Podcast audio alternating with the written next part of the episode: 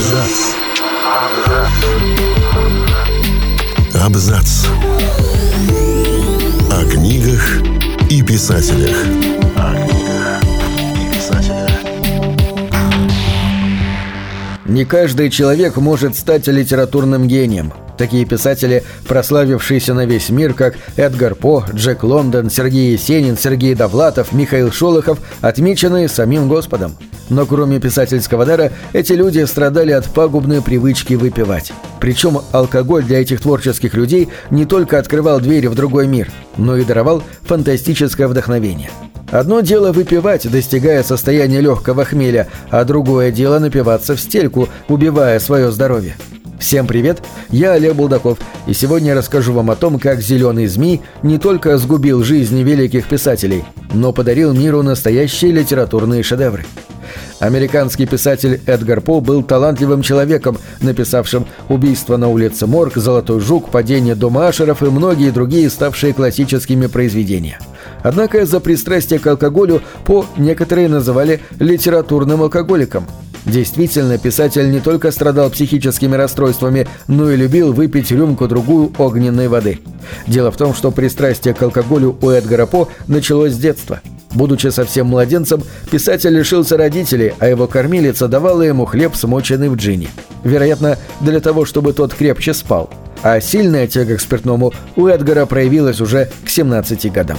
Сильное опьянение не мешало юному писателю создавать произведения – к нему приходило такое вдохновение, что иногда он просто не мог остановиться. Как признавался он сам, алкоголь был самым лучшим проводником для него в адский мир. Эдгар По не пытался бороться с этой пагубной привычкой, он пил все больше и больше, усугубляя приступы безумия и приближая момент своей смерти.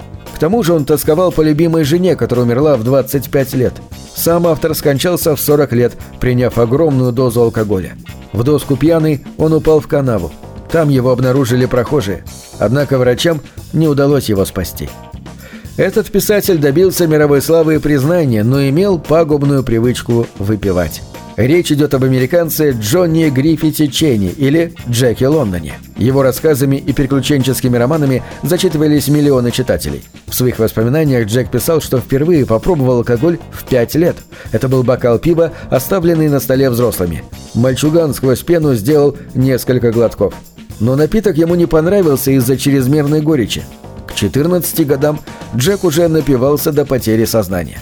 Его детство прошло в бедности, поэтому неудивительно, что он много работал, чтобы повысить свой социальный статус. Его рабочий день мог длиться 15-17 часов. Конечно, на фоне усталости часто развивалась депрессия, которую писатель топил в алкоголе. Такая долгожданная мировая слава подарила ему хороший доход, но и увеличила объем работы. Утро начиналось с работы.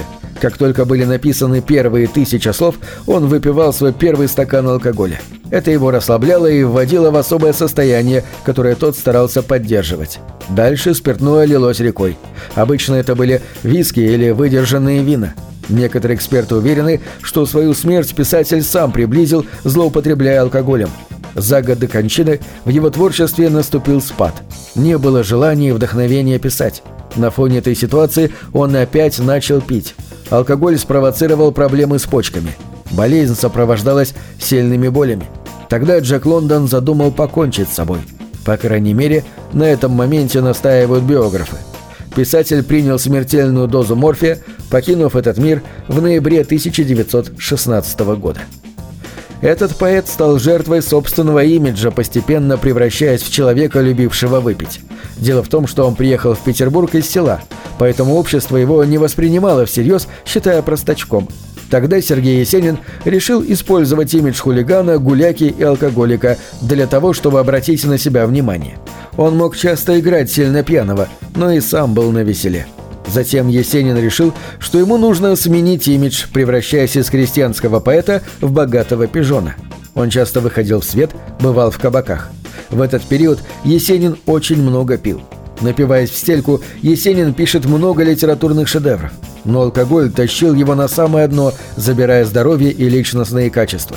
Есенин не раз попадал в больницу, пытаясь избавиться от контроля алкоболезни, но облегчение приходило ненадолго. Он менялся не только внешне, но и внутренне.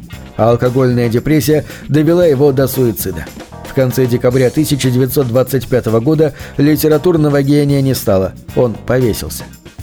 Сергей Довлатов прославился, эмигрировав в США, а вот на своей родине в СССР его не печатали и не признавали. А ведь его произведения были настоящими шедеврами в области литературы. Например, «Чемодан», «Иностранка», «Записные книжки» и другие. Его пагубная привычка выпивать изрядно подпортила ему жизнь. Пит Довлатов начал в армии, находясь на севере Коми в конвойной службе лагеря. Ему предстояло пережить нечеловеческие условия и жестокость. Алкоголь и чефирь облегчали его службу. Когда Сергей вернулся домой, то стал писать, параллельно учась на журналиста. Но его труды не были оценены в СССР. Писатель чувствовал себя неудачником, которому не удалось вписаться в советскую реальность. С горя он начал пить. Алкоголь вдохновлял его на написание очередных гениальных произведений. Но его опять отказывались печатать в Советском Союзе. Сергей Довлатов долго жил в этом замкнутом круге, но наступил момент, когда все это ему надоело. Переезд в Америку многое изменил. Его талант не просто заметили, но и начали печатать во всех крупных изданиях. Находясь в Нью-Йорке, Сергей Довлатов стал литературной звездой. Казалось бы, что жизнь наладилась, но писатель не отказался от привычки выпивать, испытывая тоску по родине и родным. Были периоды, когда Довлатов не употреблял алкоголь долгое время, но испытывал постоянную тягу к спиртному. Эта внутренняя борьба просто изматывала его. Несмотря на то, что у писателя были частые запои, выглядел он вполне здоровым. Про такие говорят «здоров как бык» но умер он на 49-м году жизни от сердечной недостаточности. Причем, по воспоминаниям друзей, его кончину спровоцировало неожиданно найденное письмо из семейных архивов. Вероятно, он узнал, кто был на самом деле его отец и о тайне собственного рождения. Вокруг этого советского писателя было много разговоров и пересудов. В свои 23 года Михаил Шолохов стал автором легендарного произведения «Тихий дон». Некоторые обвиняли юного автора в плагиате. Эксперты говорили, что такой роман мог написать только человек с огромным жизненным опытом. Действительно, у Шолохова было всего четыре класса. Но продолжить учебу ему помешали гражданская война и революция. Тем не менее, свой первый рассказ «Испытания» Шолохов написал в 17 лет. За свою жизнь он написал более 25 произведений – Некоторые из них даже экранизировались, например, например, «Они сражались за родину», «Судьба человека» и другие. Привычка выпивать изрядно подпортила и этому писателю жизнь и закончилась смертью. Выпивка переросла в потребность, которая привела к алкоголизму. Дошло до того, что Шолохов выпивал до трех бутылок коньяка в день в гордом одиночестве. Но в СССР с этим было строго и недопустимо – Представители власти не раз помещали писателя в клинику, пытаясь подлечить и наставить на путь истинный. Но за столько лет алкоголизма у него развился целый букет серьезных заболеваний. Один из самых настораживающих диагнозов был цирроз печени.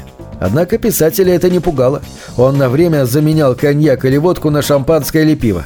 Несмотря на такой риск для здоровья, Михаил Шулохов дожил до старости и умер в 80 лет от третьей стадии цирроза печени.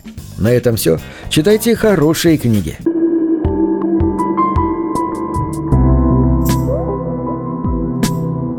Книги — это двери, что выводят тебя из четырех стен.